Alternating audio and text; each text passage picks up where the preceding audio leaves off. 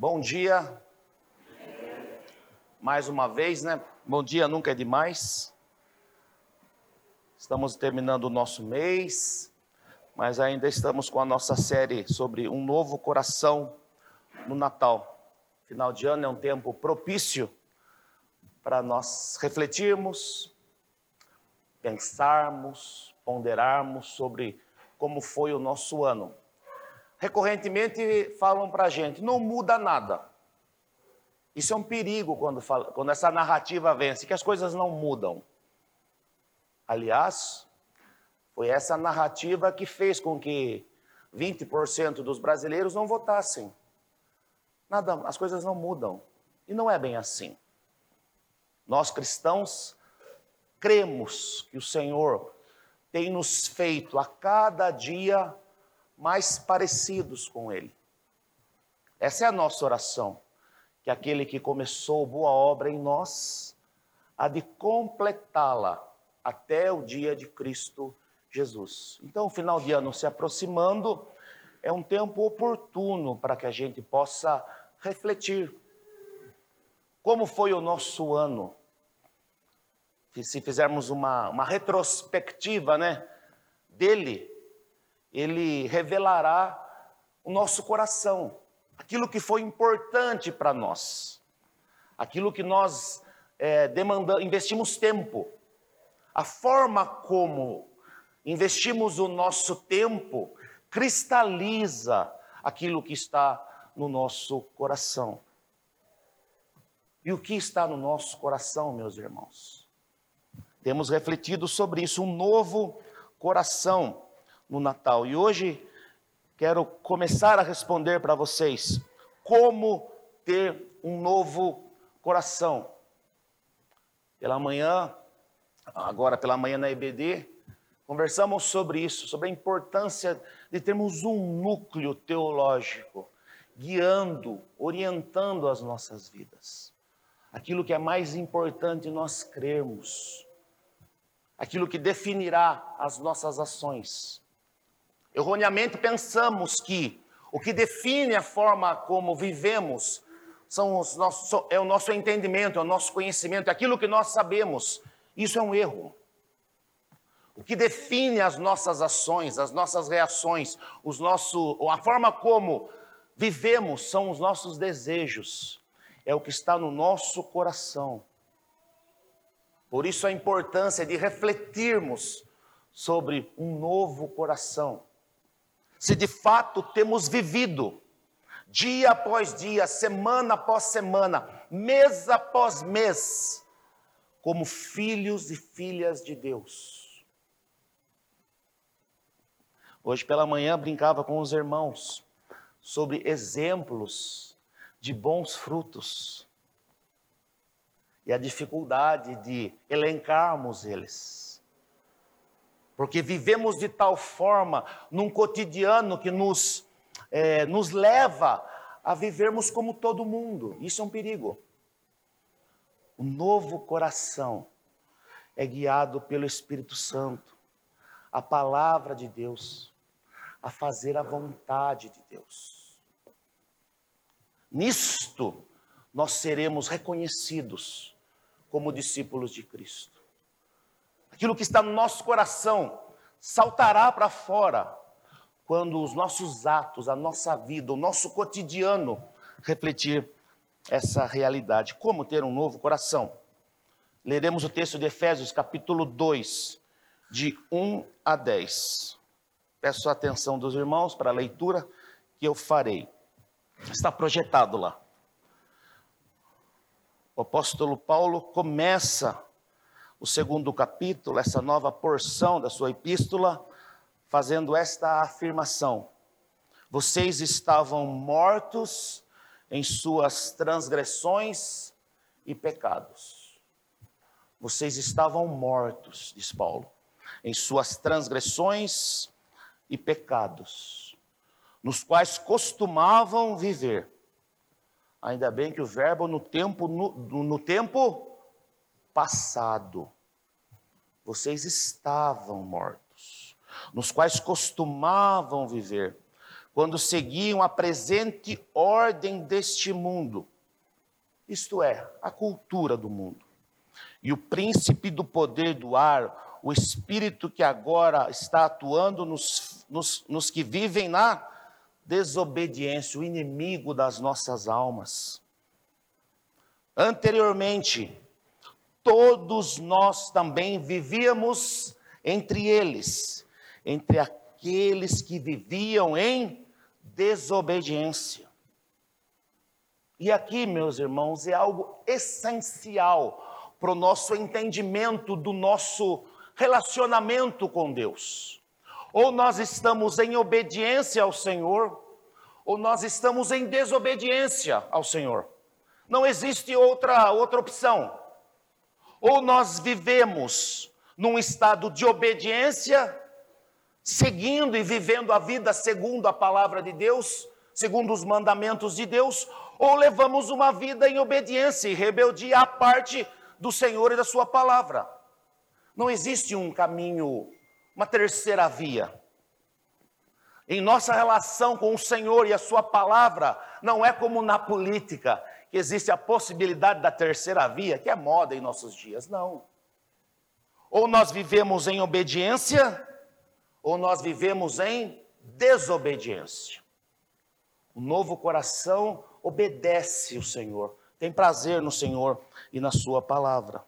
Todos nós também vivíamos assim, entre eles, num estado de desobediência, de tal forma que satisfazendo as vontades da nossa carne, seguindo os seus desejos e pensamentos. Notem aqui a sabedoria do apóstolo Paulo.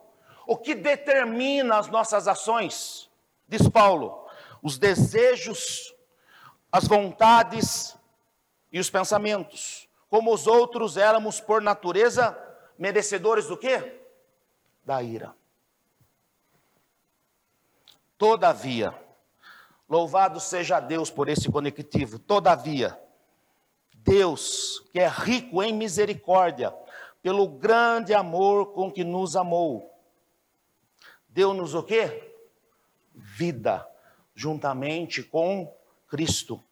Quando ainda estávamos, estávamos mortos em transgressões, pela graça vocês são salvos. Deus nos ressuscitou com Cristo ele nos fez assentar nos lugares celestiais em Cristo Jesus, para mostrar nas eras que hão de vir a incomparável riqueza de Sua graça. Nós, meus irmãos, nesta manhã, reunidos em nome de Jesus, como povo da aliança, para cultuarmos o nome bendito do Senhor, estamos fazendo isso. A palavra bendita de Deus se cumprindo aqui e agora, nas eras vindouras. Uma realidade da eternidade se manifestando de maneira visível através do ajuntamento do povo de Deus, anunciando às nações a realidade do Evangelho. Todas as vezes que o povo de Deus se reúne, ele faz isso nós proclamamos essa realidade. A eternidade toca o aqui e agora, quando nós, enquanto povo da aliança, cultuamos o Senhor. Nós anunciamos o Senhor, proclamamos o Evangelho. A incomparável riqueza de Sua graça, demonstrada em Sua bondade para conosco em Cristo Jesus. Pois, pois vocês são salvos pela graça por meio da fé. E isso não vem de vocês, é dom de Deus. Não por obras para que ninguém se glorie, porque somos criação de Deus realizada em Cristo Jesus, para fazermos boas obras, as quais Deus preparou de antemão para que nós as praticássemos. Vamos orar mais uma vez? Senhor Jesus, tua palavra mais uma vez aberta, lida no meio do teu povo, Senhor. Um texto tão rico, um texto tão maravilhoso, verdades benditas sendo ensinadas a nós. Teu Santo Espírito se valendo, Senhor, da tua palavra para orientar o nosso coração na direção do Senhor. Rogamos a ti que o Senhor venha novamente a falar aos nossos corações. Nós somos o teu povo, Senhor. Nós carregamos conosco as marcas do Senhor Jesus. Nós pertencemos ao Senhor. Nós somos um povo que foi comprado por sangue. Nós estamos aqui neste santo culto anunciando a realidade do Evangelho, anunciando a realidade da salvação, a reali anunciando a realidade da esperança cristã, orando, cantando e anunciando: Maranata, vem, Senhor Jesus. Queremos que o Senhor mais uma vez nos abençoe com a instrução bendita da tua palavra, para que nós possamos, apesar de sermos pecadores, possamos viver de maneira mais parecida com o Senhor. Eu rogo a ti, em nome de Jesus, que o Senhor toque no coração de cada irmão e de cada irmã, e que nós, como povo, possamos juntos sermos edificados pela tua palavra. Essa é a nossa oração, na certeza de que o Senhor é conosco o Senhor, através do seu Santo Espírito, fala aos nossos corações, ministra as nossas vidas. Essa é a convicção que temos, por isso oramos em nome de Jesus. Amém. Meus irmãos, algo fundamental para compreendermos um livro, para compreendermos uma obra, é, é, é entendermos o porquê o autor escreveu. Se você quer compreender um livro, você deve entender por que, os, por que o autor escreveu. Isso é o primeiro passo. E às vezes nós lemos um livro e não entendemos. Aqueles que têm o hábito de leitura sabem disso. A gente lê um livro e não entende direito, porque não fazemos as perguntas certas. Eu me recordo que ah, existe uma obra muito famosa do C.S. Lewis, seja, já comentei com vocês aqui, Os Quatro Amores. É um clássico do C.S. Lewis, Os Quatro Amores. Eu li esse livro duas vezes. E depois eu fui ouvir uma palestra sobre um especialista em C.S. Lewis, falando sobre os quatro amores. Irmãos, eu dei aula sobre esse livro, usei em sermão esse livro, citei muitas vezes os exemplos dos quatro amores em C.S. Lewis, e o autor diz para mim o seguinte: é uma ironia do C.S. Lewis o livro. Ele não acredita em quatro amores. É uma resposta que ele escreveu para um autor que havia escrito sobre essa divisão dos amores. Irmãos queridos, eu li duas vezes o livro, duas vezes, e não tinha entendido. Faltou fazer uma lição de casa, estudar o porquê o autor tinha escrito. Isso é muito importante, fica a dica. E para nós entendermos a epístola de Paulo aos Efésios, o grande apóstolo dos gentios, Paulo apresenta o tema central de sua carta, o propósito pelo qual ele se dirige aos crentes de Éfeso, e ele faz isso em, no capítulo 1, versículos 9 a 10 ele revela esse o tema central, o propósito pelo qual escreveu a sua carta. E ele nos diz assim: "E nos revelou e Deus nos revelou o mistério da sua vontade". Deus revela então o mistério da sua vontade, de acordo com o bom propósito que ele estabeleceu onde? Em Cristo, isto é, de fazer convergir em Cristo todas as coisas celestiais ou terrenas, na dispensação da plenitude dos tempos. Então, o propósito, o tema central da grande epístola de Paulo aos Efésios é o que? É Deus manifestar, é Deus revelar a sua vontade, de acordo com o seu bom propósito que Deus estabelece em quem? Em Cristo Jesus. Todas as coisas se manifestam em Deus através de Cristo Jesus. É isto que o apóstolo quer explicar aos crentes de Éfeso. É isto que o apóstolo quer explicar a nós nesta manhã. Que toda a realidade dos céus e da terra, tudo, tudo passa por Cristo Jesus. A centralidade do ministério de Cristo a centralidade da obra de Cristo Jesus na cruz do Calvário. Tudo, tudo em Cristo Jesus. E isso, meus irmãos, para nós que somos uma geração de pessoas uh, altamente qualificadas, capazes, inteligentes, deve produzir em nós humildade. Tudo o que fazemos, nós fazemos para Deus em Cristo Jesus. A totalidade da nossa vida, daquilo que nós fazemos, daquilo que nós somos, nós somos, deve necessariamente convergir em Cristo Jesus até a plenitude dos tempos. Até a plenitude dos tempos. Isso é central. Isso é central para o nosso entendimento. O Senhor Jesus é o centro da nossa fé, da nossa existência. Tudo o que fazemos deve apontar para Ele. E aqui trago uma palavra de alerta de um homem muito sábio. Dr. Martin Lloyd Jones, que expôs a carta aos Efésios por longos seis anos, eu acho, que ele expôs a carta aos Efésios.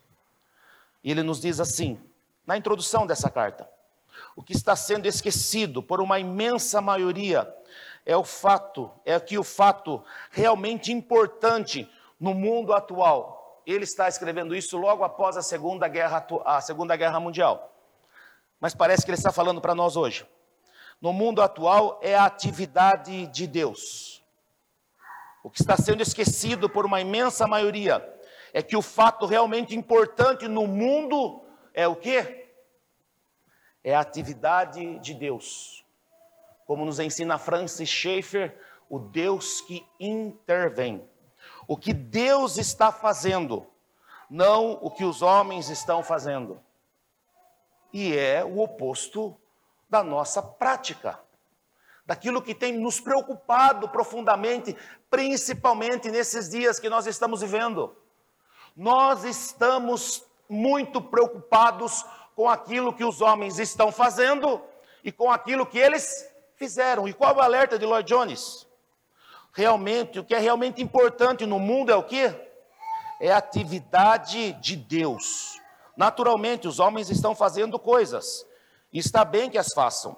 Não estou tentando diminuir a importância do trabalho dos estadistas. Ele fala dos políticos aqui e de todas essas coisas. Entretanto, o que se deve entender acima de tudo mais é o que Deus está fazendo. O que Deus está fazendo. Por isso que o apóstolo Paulo, tema central, é aquilo que Deus está fazendo em Cristo Jesus é aquilo que Deus está fazendo. Irmãos queridos, em nome de Jesus, o nosso Deus é um Deus que está agindo na história, é um Deus que está manifestando a sua vontade no aqui e agora. Deus está fazendo as coisas. Essa deve ser a nossa preocupação principal.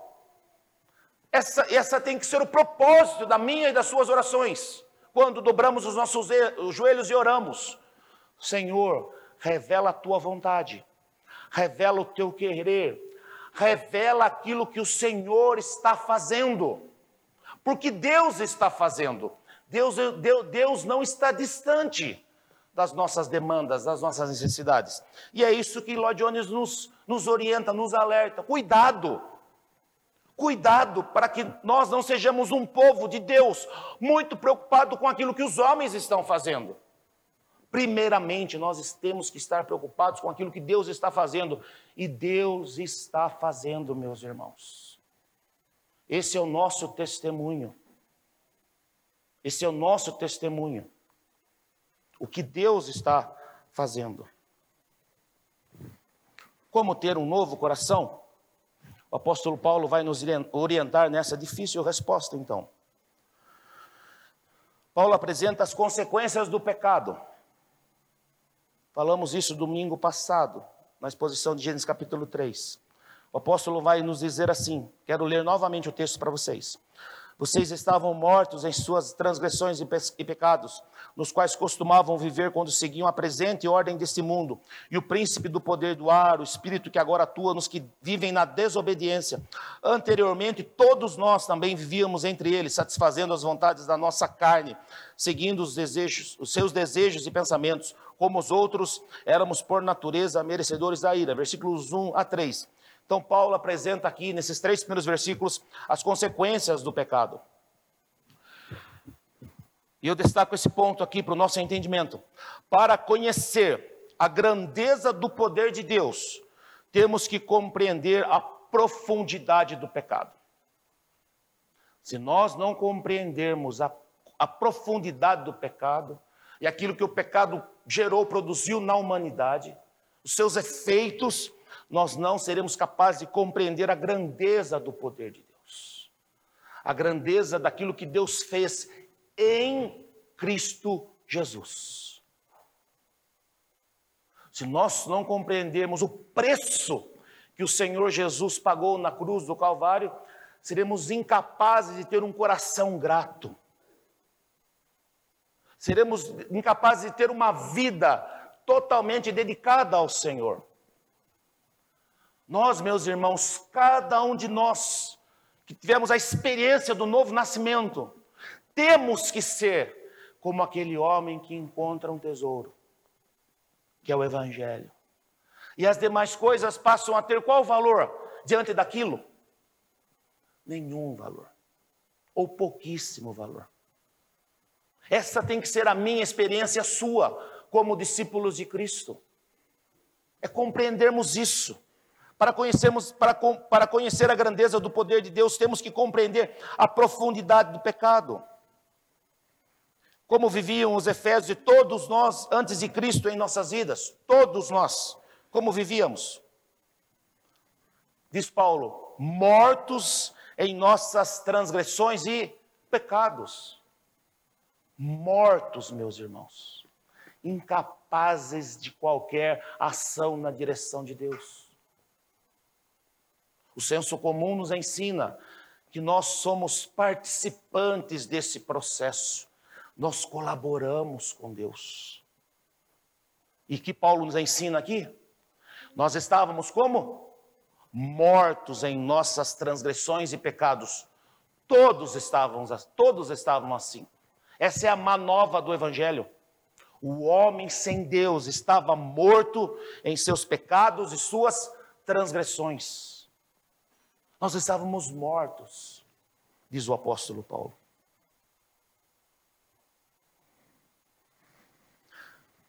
mortos em pecados e transgressões, vivendo como? Qual o relacionamento com Deus? Desobediência. Desobediência. Se sabemos que a lei de Deus é perfeita, que o Senhor tem o melhor para os seus filhos, se seguimos um caminho oposto a isso, quais são as consequências? Por que muitos sofrem no nosso meio? Por que muitos sofrem? façam uma contabilidade das causas do sofrimento de muitos cristãos hoje em dia.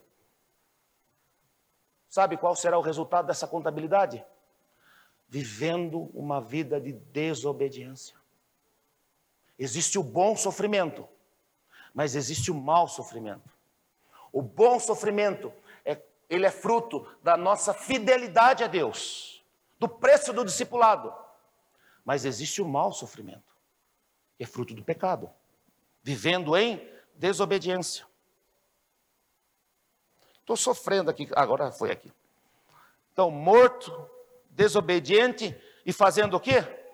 Satisfazendo os desejos da carne. Vivendo segundo o curso da vida. Vivendo sob a filosofia do senso comum. Todo mundo está nessa, eu também estou. E já falei para vocês várias vezes isso. Se você está indo com todo mundo, sinal de alerta. Possivelmente você está fazendo a opção pelo caminho largo. Então, satisfazendo os desejos da carne. Qual a consequência disso? Portanto, éramos merecedores da ira de Deus. Merecedores da ira de Deus. Para compreendermos a grandeza do poder e do amor de Deus, temos que compreender a profundidade do pecado. E a consequência do pecado, qual é, diz Paulo? merecedores da ira de Deus. Eu e você. Cada um de nós. Quais as consequências, portanto, do pecado no mundo, meus irmãos? Quais são as consequências do pecado? Sofrimento e morte. Sofrimento e morte. O salário do pecado é o que, diz Paulo em Romanos? A morte. Então, quais são as consequências do pecado? Sofrimento e morte. E aqui mais uma palavra de alerta. O Senhor nos chama, como discípulos de Cristo, a anunciarmos o Evangelho do Reino. Domingo após domingo, nossa igreja aberta anunciando o Evangelho do Reino. Qual o propósito? As pessoas que estão vivendo uma vida sem Deus, uma vida de desobediência, uma vida guiada pelo pecado, qual é a consequência disso na vida delas? Sofrimento. As pessoas sem Deus estão vivendo a realidade do aqui e agora em dor e sofrimento. E eu e você temos a mensagem que pode libertá-las. Libertá-las do sofrimento, da dor e da morte. Eu e você. Paulo apresenta aqui a misericórdia de Deus, nos, nos versículos 4 a 7. Todavia, e aqui a riqueza deste conectivo, todavia, ele apresenta a realidade do pecado. Todavia, Deus, que é rico em misericórdia, pelo grande amor com que nos amou, deu-nos vida juntamente com Cristo, quando ainda estávamos como? Mortos em transgressões. Pela graça, portanto, vocês são salvos. E Deus o que fez o quê? Deus nos ressuscitou com Cristo e com ele nos fez assentar nos lugares celestiais em Cristo Jesus, para mostrar nas eras vindouras que onde vi a incomparável riqueza de sua graça demonstrada em sua bondade para conosco. Necessitamos compreender a grandeza de Deus através da percepção da profundidade do pecado, mas nós também necessitamos compreender o que Deus fez por nós em Cristo, aquilo que Deus fez por nós. O poder de Deus se manifestou em nossas vidas, a ação de Deus nos dando o quê? Nos dando vida. Irmãos queridos, a vida é uma dádiva de Deus, um presente de Deus. E a pergunta que eu faço a vocês: como vocês têm aproveitado essa vida? Como vocês têm vivido essa vida? Como dia após dia vocês têm é, manifestado aquilo que vocês são? E Paulo nos diz que nós somos o que para com Deus? O bom perfume de Cristo. Eu e você. Chamados para termos vida. E termos uma vida como?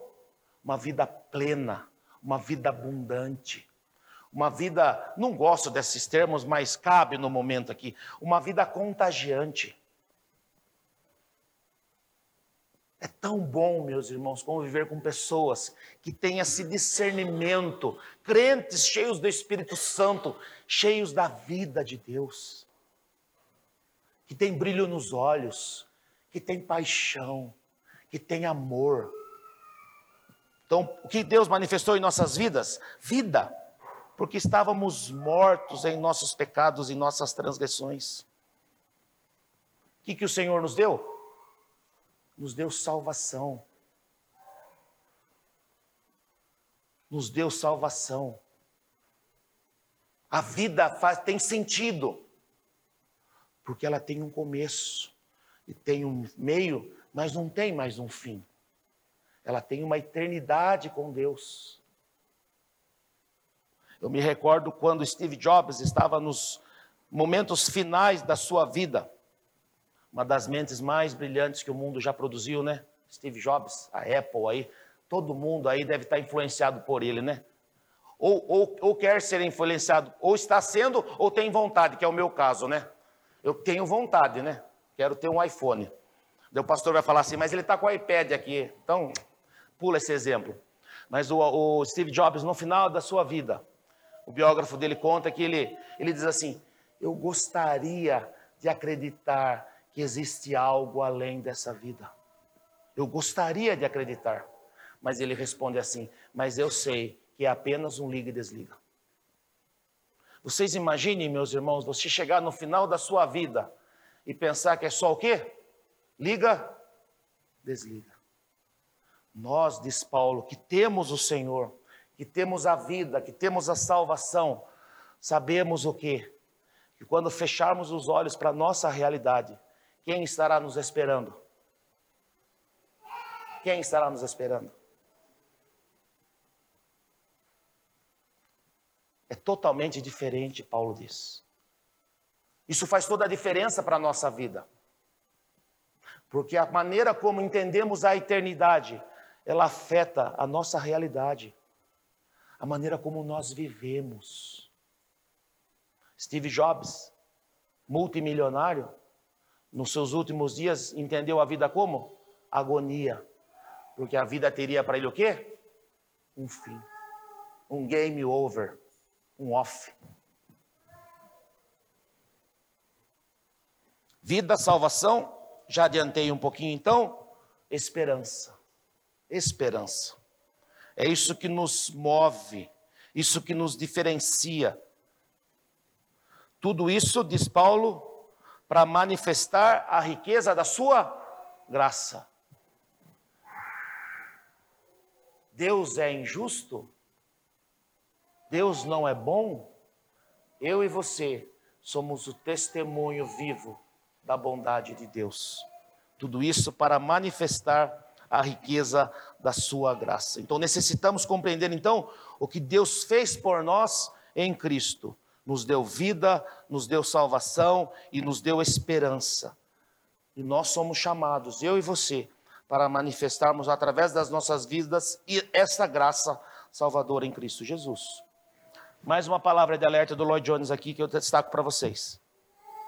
Irmãos, ler o comentário de Efésios capítulo 2 do reverendo Martin Lloyd Jones é, é, é uma das experiências mais incríveis da vida. Tem alguns irmãos que falam assim: você não poderia passar dessa vida sem ler tal livro. Eu digo para vocês: ler a exposição de, de, de Efésios, capítulo 2, o Martin Lloyd Jones é uma dessas experiências. Mas eu aviso vocês: leiam com lenço na mão porque os olhos ficam totalmente tomados de lágrimas. E olha o que ele nos diz: muitos há que pensam na salvação e no cristianismo em termos de um pouco de moralidade e decência. Notem o que ele diz. Muitos há que pensam na salvação e no cristianismo em termos de um pouco, um pouco de moralidade e decência. Lloyd Jones sempre foi muito assertivo. Que insulto ao cristão. Como se o cristão fosse apenas um indivíduo o quê? bondoso, agradável e inofensivo. Um, um parça. É um parça. Não, nada disso, diz Lloyd Jones. O cristão é alguém que passou por uma tremenda transformação. É isso que o Evangelho anuncia.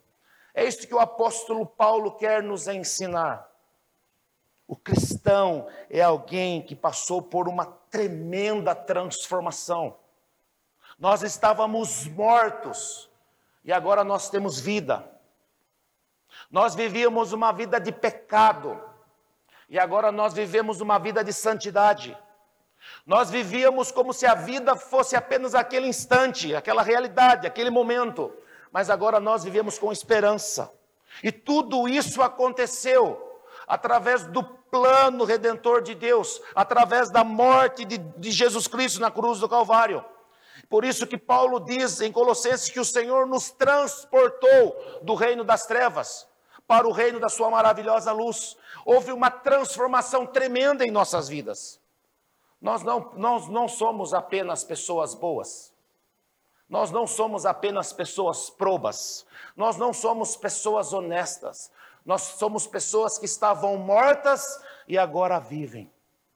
Nós somos pessoas que estávamos à parte de Deus em desobediência e rebeldia, e agora nós vivemos em obediência à palavra de Deus. Isso que nós somos. Nós éramos cidadãos da cidade dos homens, como nos ensina Agostinho, e agora nós somos cidadãos da cidade de Deus. A realidade sem Deus era morte, e agora é vida e vida em abundância. Prestem atenção nisso é um insulto para nós. É um insulto. Porque é diminuir aquilo que Deus fez em Cristo Jesus na cruz do Calvário. E Paulo apresenta os efeitos da graça, os versículos 8 a 10, concluindo essa perícope. Pois vocês são salvos pela graça de Deus, por meio da fé. Isso não vem de vocês, é dom de Deus, não por obras para que ninguém se glorie, porque somos criação de Deus realizada em Cristo Jesus, para fazermos as boas obras a quais Deus preparou de antemão para que nós as praticássemos. Por que Deus fez tudo isso? É uma pergunta, por que ele fez tudo isso? Diante de tantas promessas, a pergunta que fazemos é: tudo isso seria verdade? Vocês já ouviram aquela célebre palestra do professor Clóvis de Barros Filho? quando ele apresenta o Evangelho? De, oh, autorização, pastor. Dê uma gugada lá e vejam. Clóvis de Barros Filho, Evangelho. Irmãos, parece um pregador falando. E ele, ele fala das promessas do Evangelho. Ele fala das promessas da vida em Cristo Jesus. Mas sabe qual é a, a conclusão da sua fala? Sabe qual é, irmãos? É bom demais para ser verdade. É bom demais que vai ter perdão de pecados, é bom demais que vai ter eternidade, é bom demais que a gente vai viver num mundo sem dor, sem sofrimento, sem morte. E ele fala assim: é bom demais para eu acreditar. É a conclusão da fala dele. Podem googar lá. Então, por que, que Deus fez tudo isso? Diante de tantas promessas, a pergunta que fazemos: isso tudo seria verdade? Estávamos mortos, diz Paulo, em nossos pecados e delitos, e agora estamos em Cristo, nos lugares celestiais? Se há uma resposta para essa questão é: tudo é tudo graça de Deus. O amor de Deus não cessa com o pecado em Cristo, no pecado. Em Cristo, Deus manifesta seu amor, nos salvando e nos possibilitando uma nova vida. É difícil para nós compreendermos isso. É difícil para nós compreendermos a graça de Deus. Porque nós vivemos na vibe do mérito, da troca, do toma lá, da cá. Fez para mim reciprocidade. O que move os nossos vínculos, meus irmãos, é a reciprocidade. Vez por outra, o Espírito Santo toca no meu coração e fala: Bastião do céu, não é reciprocidade, cara, é graça. Ele não fez nada, ok. Ok. O que move não é a reciprocidade, é a graça. É aquilo que Deus fez por nós. Mas nós somos movidos por isso, no piloto automático. Por isso, watch out, cuidado. Alerta. O amor de Deus não cessa com o pecado em Cristo. Deus manifesta o seu amor nos salvando e nos possibilitando uma nova vida. E aqui uma aplicação para nós, já finalizando nossa mensagem. Qual a resposta dos crentes diante das incontáveis bênçãos de Deus?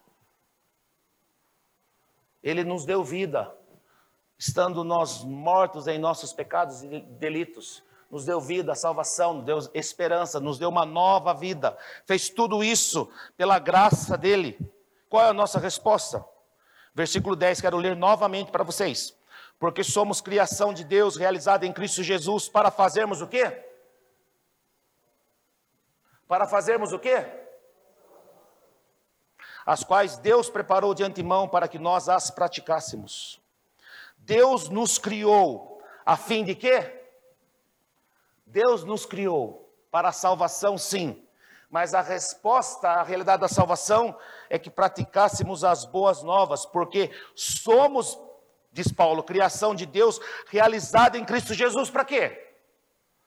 para fazermos boas obras, as quais Deus preparou de antemão para que nós as praticássemos. Então, Deus nos criou a fim de que praticássemos as, as boas obras. Aqui, uma palavra de sabedoria também. O cristão, a partir da nova vida em Cristo, o cristão, a partir da nova vida em Cristo, manifesta com seu testemunho de vida, através da sua vida, os sinais visíveis do reino de Deus. Então, manifesta com seu testemunho de vida os sinais visíveis do reino de Deus. A santificação é método de Deus. É método de Deus, pelo qual cada dia nos tornamos o quê? Mais parecidos com Cristo. E nos tornando mais aptos, parecidos, mais parecidos com Cristo, mais aptos aqui a realizarmos as boas obras que Deus preparou para nós.